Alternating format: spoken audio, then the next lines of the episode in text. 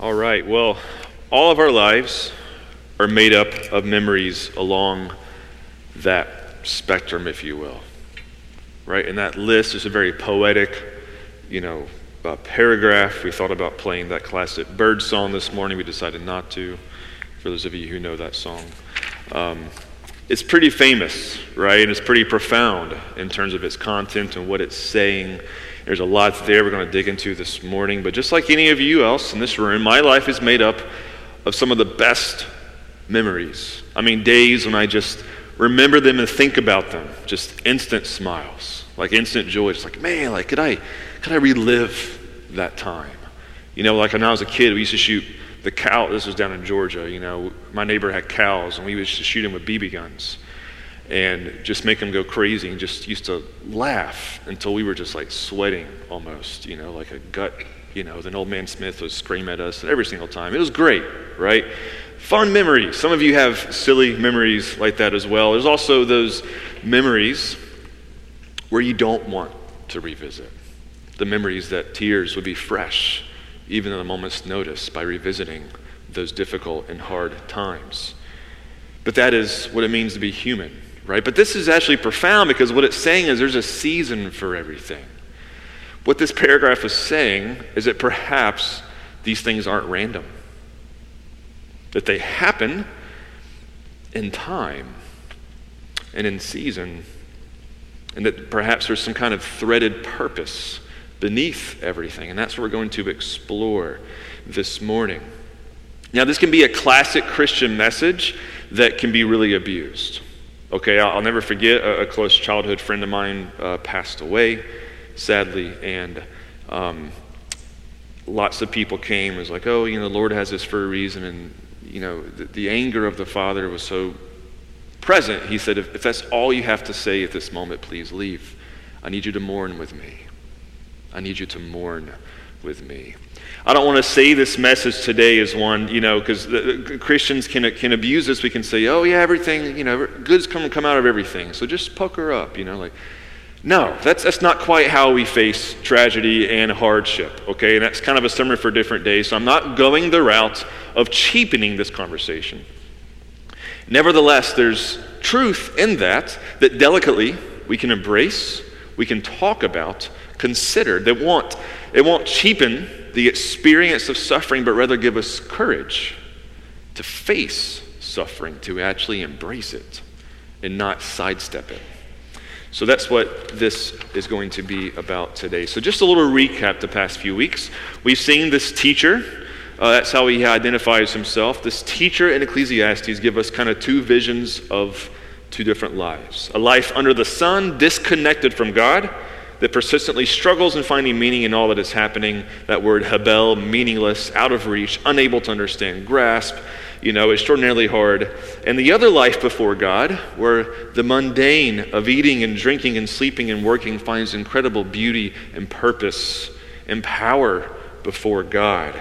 And it's all made available to us through Jesus Christ as the biblical story proceeds. And so today we're looking at um, time in our lives and trying to understand time and all that happens to them. Again, this sermon series is kind of those big existential questions. We all have them, and I would like to give this space in the beginning of the year for us to talk about these big questions, these hard, big questions. And so we're going to dive into this this morning. So he begins with a summary statement, kind of covering everything for our time in verse 1. He says, There is a time for everything and a season for every activity under heaven. There's a time for everything, a season.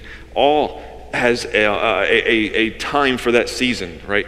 Unlike our past few chapters, he begins here with some encouragement. I think not so like meaningless, everything's meaningless. Like he's not really quite going there quickly, okay? Um, but even in his, in his encouragement, we're going to be able to trace some tension throughout this, right?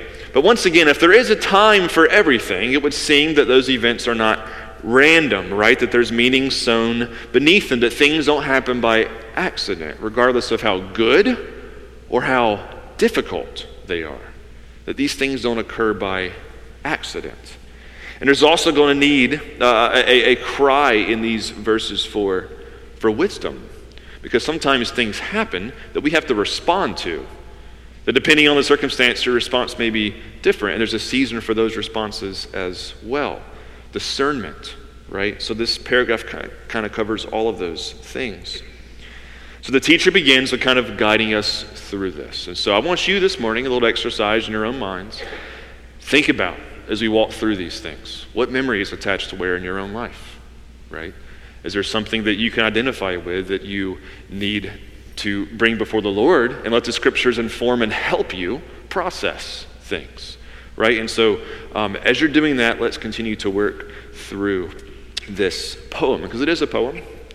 So beginning in verse 2, Continuing on in verse 2, he covers beginnings and endings. Beginnings and endings. There's a time to be born and a time to die, a time to plant and a time to uproot, a time to kill, a time to heal, a time to tear down, and a time to build. Um, I planted kale late in the season last year and had a tremendous crop. Um, and I kind of neglected it, forgot about it, and now it's bright yellow and disgusting. So there was a time to plant. Clearly, there's a time that I need to pull those plants out that I haven't done yet, and it's looking really bad. There's a time to plant and a time to uproot, right? Um, Beginnings and endings have a place in our lives, right? As you start and you're a kid, as you get older and you face, um, unless the Lord tarries, you know, 100% of us will die. I don't know if you heard that recent statistic that it's all of us, right? It's all of us because we're humans.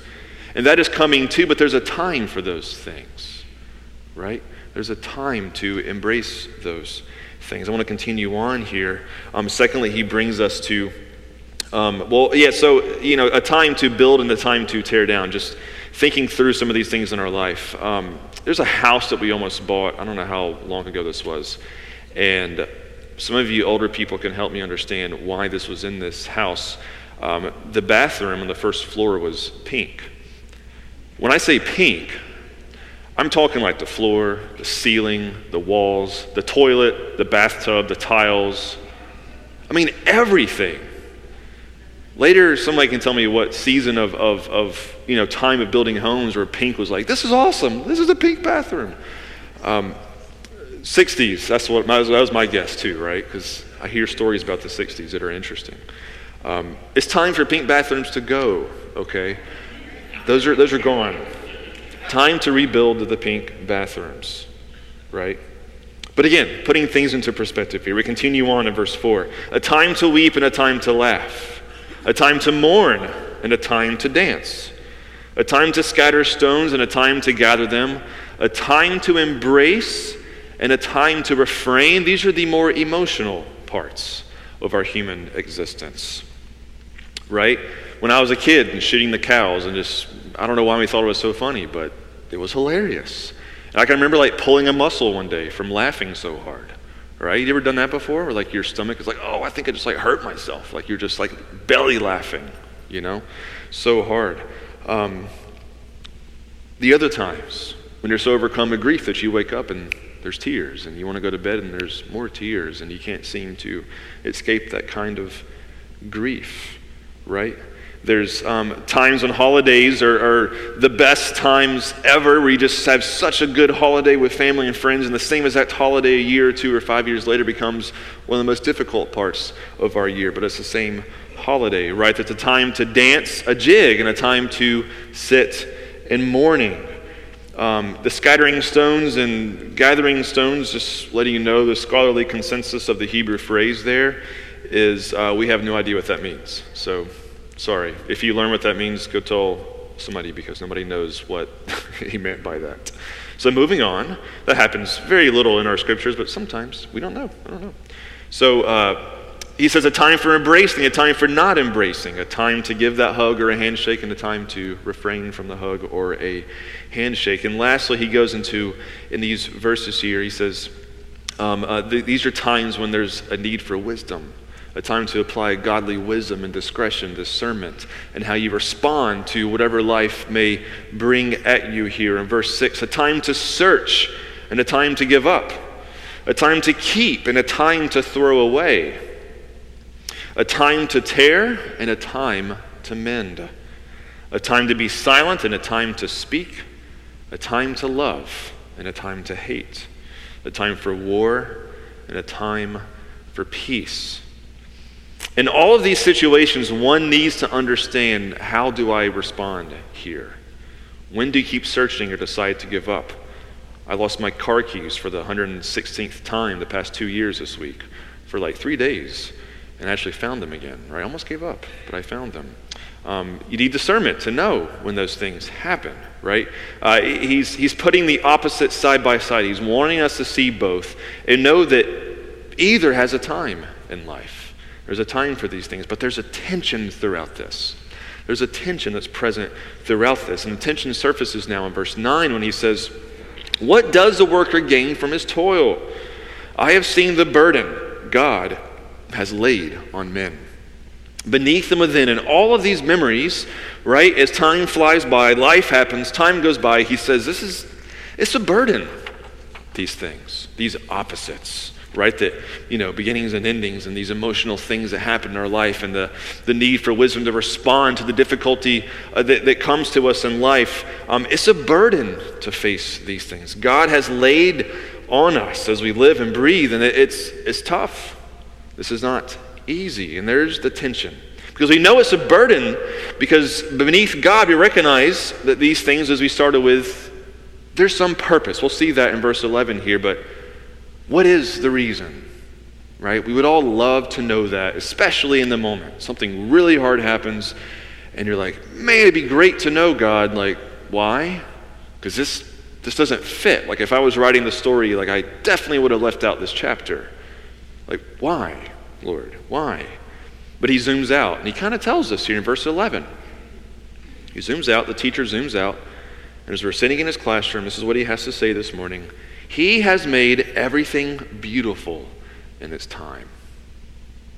He has made everything beautiful in its time. This verse is absolutely fascinating, okay? And I, I, maybe this will work in terms of illustration, what I think he's trying to say. There's two views of life kind of going along with the Ecclesiastes theme here. There's the, the NASCAR life and the yellow brick road life. Bear with me. The average NASCAR race is 400 miles in length. Do they, do they go 400 miles down the street? No. They're going in circles. They go a great distance, but in many circles. There's not exactly a destination. They cross the destination hundreds of times, however many laps there are until that final line is actually the destination they're looking for. It's just a matter of how fast they get there. That's one view of life. There's, there's no real destination. We just one day have a final lap, but then life is over. Okay? And that's the meaningless life that he talks about here in Scripture. Or there's a yellow brick road view of life. We're reading The Wizard of Oz to our kids at nighttime, and it's really funny because they've never seen the movie. I don't know why that's how that's happened. And when we start singing this, the first time I started singing one of the songs from the movie, they were like, Did you just make up a song about the Wizard of Oz? And they thought like I was the weirdest person ever. And I'm like, You don't know the movie? And I realized they haven't seen the movie. Anyhow, in the story, as we all know, there's a yellow brick road. And where does this road lead to? Come on. Yeah, the Emerald City, the Wizard of Oz. Yes, there's a destination, right? You find the path, you walk the yellow brick road, now, the song's in your head, you're welcome. And as you're walking, there's an actual destination of where you're getting to. It's not like NASCAR. You don't walk in circles. They know where they're going. And along the way, there's all kinds of trials and adventures, and you, you know. But there's an actual place that it's going to. There's a destination in mind. That's what verse 11, I think, is communicating to us. What is the destination? That in time, all that happens, everything is made beautiful. Everything that happens in our life has a destination and it's beauty, says the author, the teacher here. Another translation put it this way God has made everything fit beautifully in its appropriate time. So, One other way of saying it is the destination of beauty comes at the right time. It's a well timed destination according to God's timing when we reach that, when we see that. If everything is made beautiful in time, you know what that means? There's hope. Hope that even in the bleakest of moments, there's a destination of redemption. That even in the greatest suffering in life, there's a destination of healing. That even when in our lives these things are not resolved, that there is still a greater hope, bigger than all of us, that says, in fact, everything one day will be made beautiful, even this extraordinarily difficult thing that I have no idea how to understand today. Because I want you to think this through with me. Many forms of beauty can have a higher kind of permanence to it that time cannot remove. Um, nobody goes to the Great Pyramid 500 years ago, 1,000 years, last year, and say, These are ugly. These are awful. Like, what? We look at that and we see the scope and size. You're like, this is absolutely incredible. We have like thousand year old records of people seeing the pyramids and writing down the same kind of observations we do. That beauty transcends time for all people, from all cultures and races. If you go there, you'll gape at the size of the pyramids. That beauty has something more permanent attached to it. In verse 11 here, kind of, I think, is communicating that, as we'll see right in the next verse here. It gives us remarkable hope that there's that kind of beauty available to us for all the things that happen in our life, that there's a destination of being made beautiful. He continues on in verse um, 11 here. He says, He also has set eternity in the hearts of men, yet they cannot fathom what God has done from beginning to end. I know that there is nothing better for men than to be happy and to do good while they live. That everyone may eat and drink and find satisfaction in all of his toil because that's a gift from God. So he says there's eternity in our hearts. We've spoken of this many time, many a time here on Sunday mornings about that eternal void, that eternal hole in our heart that only God can fill. But in all of these events of how he brings about beauty in everything, of why there is a time for everything here under the sun, we often can't fathom what God is doing in the midst of it. Right? We want to, we seek it, we, we all have that experience. But he says, we can't fathom what God has done from beginning to end. It's really hard what he is up to often to understand, right? But we find great hope in life that these things are true even while we're in the thick of it. But eternal perspective offers hope in the confusing times of the present. Um, kind of like this, right? If you watch a TV show and something happens, and then the, the episode's over, and you're like, that doesn't make any sense. And then you watch the next episode, like, well, that doesn't make any sense. And you keep going until the final episode, guess what happens? It's all resolved, right? It's all makes sense. It's like all the pieces fit together. No, okay, now I understand everything. Um, that's kind of what is being communicated here. That in the episode of our life, there are sometimes those really wonderful events, happy, then those confusing ones. That one day we're going to see that final episode and say, "That it all I, it does kind of make sense. There's the beauty. There's what God's plan, really, His sovereignty is there. And yes, He is a good God. That's what He was doing. But how do you live when you're in the episode that you don't see that resolution, right? How do we keep going within that? And that's what He moves forward towards here in verse 14. He says, I know that everything God does will endure forever. Nothing can be added to it and nothing taken away from it. God does it so that men will revere him. Some says fear him depending on your translation. Whatever is already has been, and what will be has been before, and God will call the past into account. What God chooses and plans to do is going to happen. That's what the author is saying here. 1 Samuel, 1 Samuel 15, 28 through 29 talks about God um, and his decision. You can read the story of what he was doing, but Samuel says he's, he's not a man. Like, he doesn't make plans and say, oh, actually, uh, that was, no, let me change my mind here. Let me try this. Like, no, like, he knows what he's doing. He makes a plan and he follows through. He does it. Nobody can take God off of his will. What he has set his heart onto, he will accomplish. That doesn't mean that we're going to understand that will at all, you know, all of the time. And therefore, there's a fear that the author points us toward here. When we see God's sovereignty in His will, we know we can't thwart it. And we have the confusion of all the times and things happening. We think there's a time for all these things under the sun. There's a fear of God that stirs and develops and says, Man, God, I, I have nowhere else to go apart from you and casting all of my hope on you. That there is a season for this for a reason. My hope is set on you, that you will make this beautiful in time.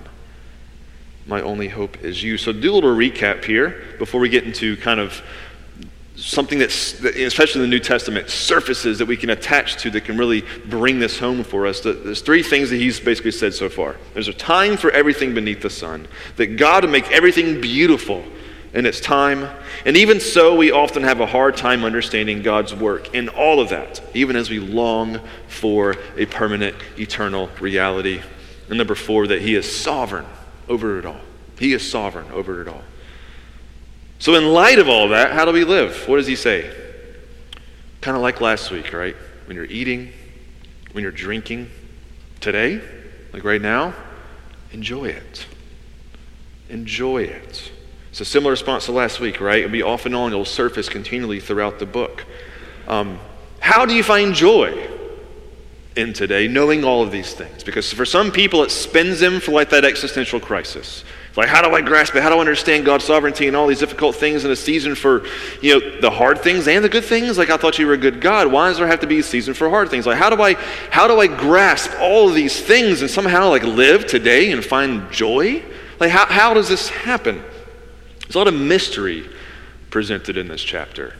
A lot of mystery here.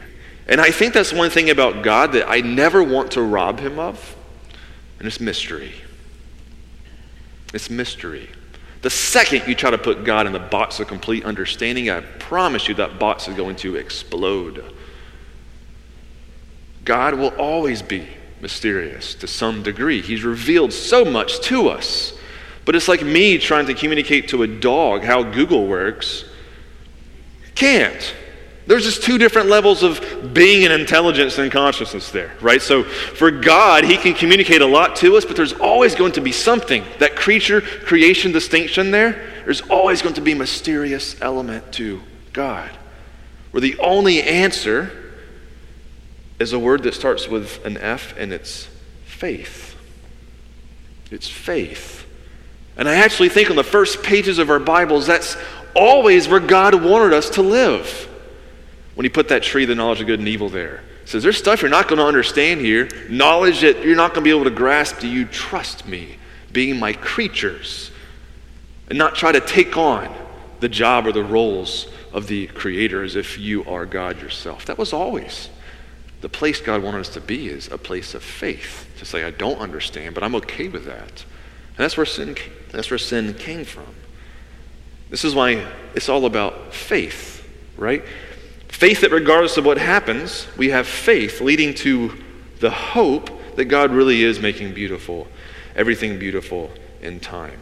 Faith often may feel irrational, especially when that absolute crisis comes, but we still have reason to cling to faith in God.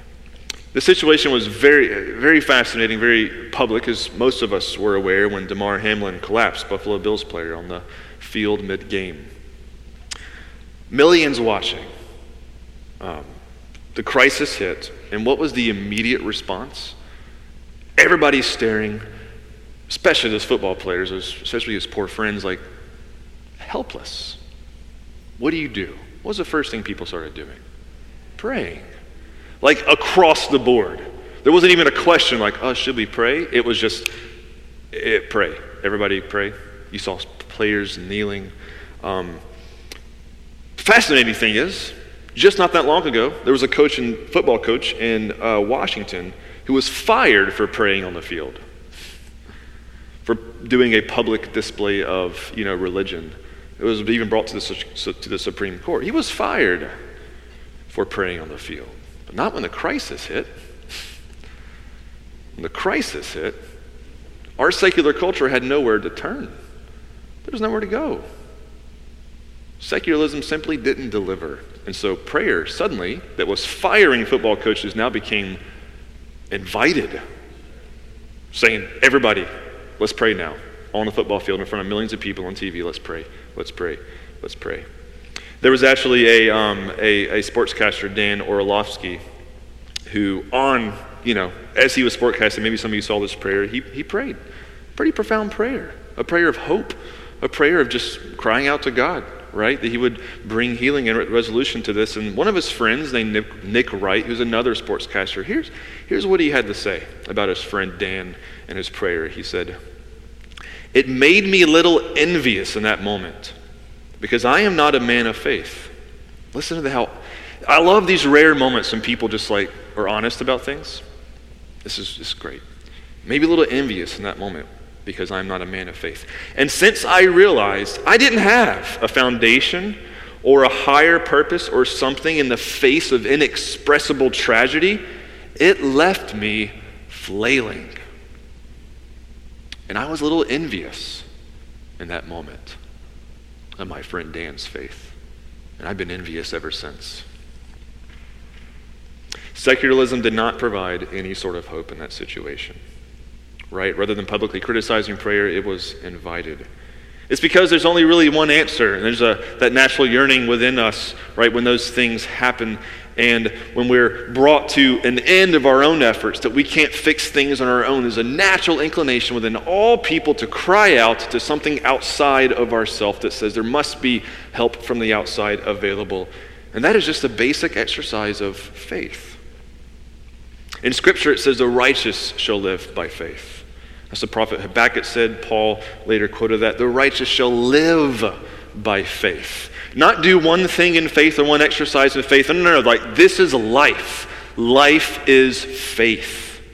Every day, all day, faith is how we live. In fact, that is how righteousness is given to us through faith. It's the only path that can ultimately make sense in this life.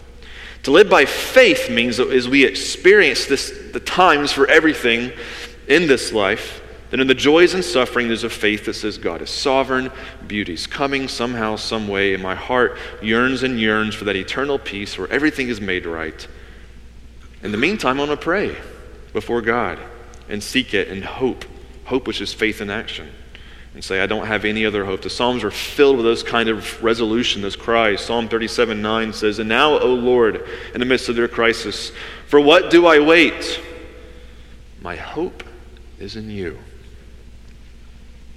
Hope is powerful. There's an amazing story. I told you I would be quoting Viktor Frankl off and on throughout this sermon series. He was um, a survivor, brilliant psychologist uh, who survived the concentration camps beneath the Nazis. In his book, Man's Search for Meaning, he wrote of a story where in February 1945, a man came to him. They all knew this guy was, you know, the brilliant scholar guy that was working beside them. So he found himself, you know, doing a lot of counseling and trying to help people um, survive. And a man came to him and said, I had a dream, doctor. I had a dream that on March 30th, or March 13th, excuse me, um, no, it is 30th, 1945. We're going to be liberated. The war is on the end, and we're going to be liberated. I had a dream, it's going to happen. As time continued on, the conditions worsened in the camp. March 30th, it came and it went. And he said, as I observed this date coming and the obvious, you know, further intensity of our situation, he said, I saw the man get sicker and sicker and sicker, where on March 31st, he didn't wake up. He died. And he saw the situations over and over and over where these men in this concentration camp, when they would lose hope, they would quickly afterwards, they would die. And the point of that story is the role of hope in our human condition. The man had a false hope and a date based on the dream. When he lost that hope, he had nothing there to live for. The only way all of this can be embraced in Ecclesiastes 3 is hope. But we have a really good reason. This isn't just blind faith. This isn't irrational faith or blind hope. There's really good reason for hope. If we go to the New Testament, right, to revisit once again the story of Christ who was born into this world, who experienced every season under the heavens, right? As Hebrews tells us. And he was nailed to a cross, claiming that his death would actually be salvation. His death would be our ransom. His death would be on our behalf for the transgressions of all who had faith in him. That his death would actually have cosmic implica- implications on the world history scene and would provide hope for all who were called by God and embraced this man in faith and allegiance and gave their loyalty of their life to him. Out of the death of Christ, there was the beauty of the empty grave. There was life out of death. And the life of Christ then becomes a kind of prototype, if you will, of our own. That often, like us, as he experienced the worst that life had to offer in this broken world, but he conquered it through the resurrection. He conquered it through the resurrection. And it is by the faith that we, by that faith that we face whatever time and seasons before us, knowing that there was an empty grave on Easter, and that was just the first seed of our own resurrection, the first event of a promised future where all things will be made right. just a, a, little seed, a little glimpse, his resurrection, just a little glimpse of when he returns to this world where all the, the hardship and, and suffering and difficulties and confusing things will be forever gone from this world. And this impacts how we live today. I'm going to look at this scripture here in 2 Corinthians 5 1 through 10 from the Apostle Paul. Here's how he, he talks about this. I think this is really good, uh, well related to our passage this morning. He says this For we know that if the tent that is our earthly home is destroyed, we have a building from God, a house not made with hands, eternal in the heavens. For in this tent, and that's our bodies, the idea of a tent, right, is something temporary. You don't live in a tent permanently, you're, you're pitching that just for a season. For in this tent we groan, longing to put on our heavenly dwelling. If indeed by putting it on we may not be found naked or in shame, right? For while we are still in this tent, we groan, being burdened, not that we would be unclothed that we would be further clothed. Right? The temporary life of Christ became the imperishable, resurrected life. That's the groanings that we have. He says, so that what is mortal may be swallowed up by life. He who has prepared us for this very thing is God who has given us the Spirit as a guarantee. So we are always of good courage. That's his solution. Like today, because of those things that are true today, now we're of good courage. We know that while we are at home in the body, we are away from the Lord, for we walk by faith, not by sight. Yes, we are of good courage. We would rather be away from the body and at home with the Lord. So whether we are at home or away, Regardless, we make it our aim to please Him, for we all must appear before the judgment seat of Christ, so that each one may receive what is due for what he has done in the body, whether good or evil. This is coming from a man who saw uh, such punishment and just torture for his faith in Christ and for spreading, spreading the good news of the gospel. So when he speaks of courage, this is not empty courage. Like, this is real life stuff coming from a man in spent many days in jail, many days in prison, shipwrecked, etc., and so forth, missing many meals, gone hungry, experienced homelessness, and on and on and on. He says, We're of good courage in our faith, in our hope of what God has and the beauty that He can bring from our temporal circumstances in this fallen world. That one day everything will be swallowed up in life. That the resurrection and its eternal permanence will swallow up all times and seasons in this world and in our lives, and that the Spirit given to us today is a guarantee of that age that is to come. It's a guarantee that when He heals, when He empowers, and when He fills us today, we're getting more seeds and more glimpses of that age that is to come. And because of all of these things, Paul says, we have courage. We have good courage, not just any courage, like really good courage to face the seasons that we are in today, walking by faith and not by sight. Because what's in sight sometimes can be hard to look at. But what's in faith is that empty tomb. So this morning, as we um, as we close, I think this is kind of the apex of, of, of, of maturity in our faith. It really is. Uh, Bill Oakley shared a quote that I forgot how he phrased it. It was better than how I'm going to say it, but maybe it's Bill. Somebody shared a quote with me this week that said, you know, true maturity in Christ is when there's a, a joy that is present, regardless of circumstances, that sustains us through, that regardless of how hard things might get, that we're not shaken by them. That's the courage Paul is talking about. And the question would be before us this morning are you of good courage this morning? Right? Ecclesiastes 3 in this passage in 2 Corinthians isn't teaching us to pray to escape the hard things in life. It's saying, no, there's a season. One day there's beauty coming from it. God is sovereign. Do you believe it? Do you embrace it? Do you hope in that? It takes courage to say things like what Job said the Lord gives and takes away. Somebody finish it for me. But blessed be the name of the Lord. It takes great courage to say what Psalm 119, verse 71 says. This is one of the hardest verses in Scripture. It is good for me that I was afflicted, that I might learn your statutes. Whew. I always read that and get a little sweaty. I mean, seriously, though, it's like, I don't want to have to go through what that person went through to be able to say that. Like, they really persevered through, I'm sure, some really hard stuff to be able to say, that was actually kind of good. I see what happened to me through it. Like, it was good that I was afflicted. Whew, that's hard. But if there is beauty coming in God's good timing, through the promise of the resurrection by the help of the Spirit, we may be able to say the same things. I'm going to call the worship team up right now as we, uh, as we close this morning. We covered a lot of ground this morning. Um, if there's anything the Spirit was stirring in your heart, um, we, we don't have people available for prayer up here. We encourage you, please deal with what the Lord may have been speaking to you and stirring in you this morning.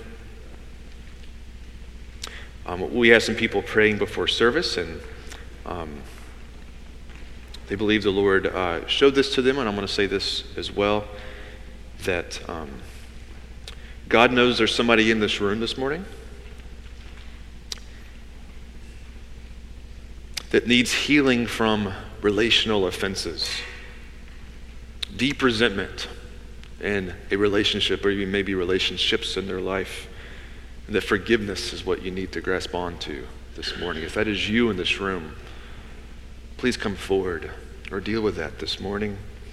And also, that maybe somebody in this room has just been throwing up a secret life under a rug that you've just been living some secret life, just hiding it and hiding it and hiding it. And God is telling you this morning it's time for that to be exposed. So if that is you this morning, would you please come forward? Would you please face that? Um, Jesus, we.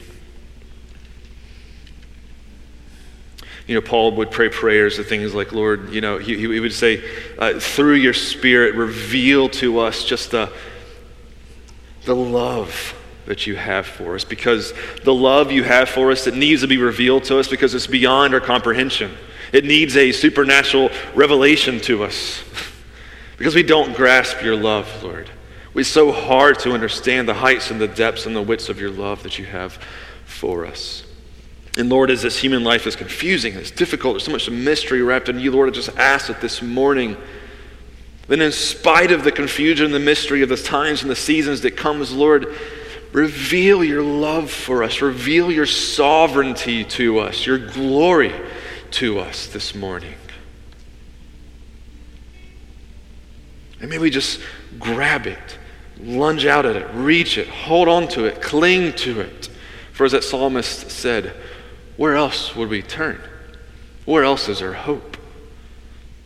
So, Lord, for the person that is sitting in this room just, just resisting responding to you and just resisting and just hearing your voice speak so loudly to them and they're just like squirming and just trying to push it down, Lord, break them this morning that they may see you and know how much that you love them. They may just cry out to you, Lord.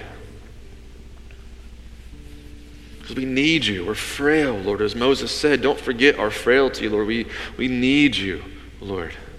We need you, Jesus. Yes, remind us that we are but dust, but Lord, remind us that you are eternal. And we have an eternal future with you. So, Lord, meet us here as we respond to your word this morning. We thank you so much for the gospel, that our sins are washed away, that you arose, you, you broke out of that grave on our behalf, Lord, and that we have such hope to cling to, Lord. We pray this in your name. Amen.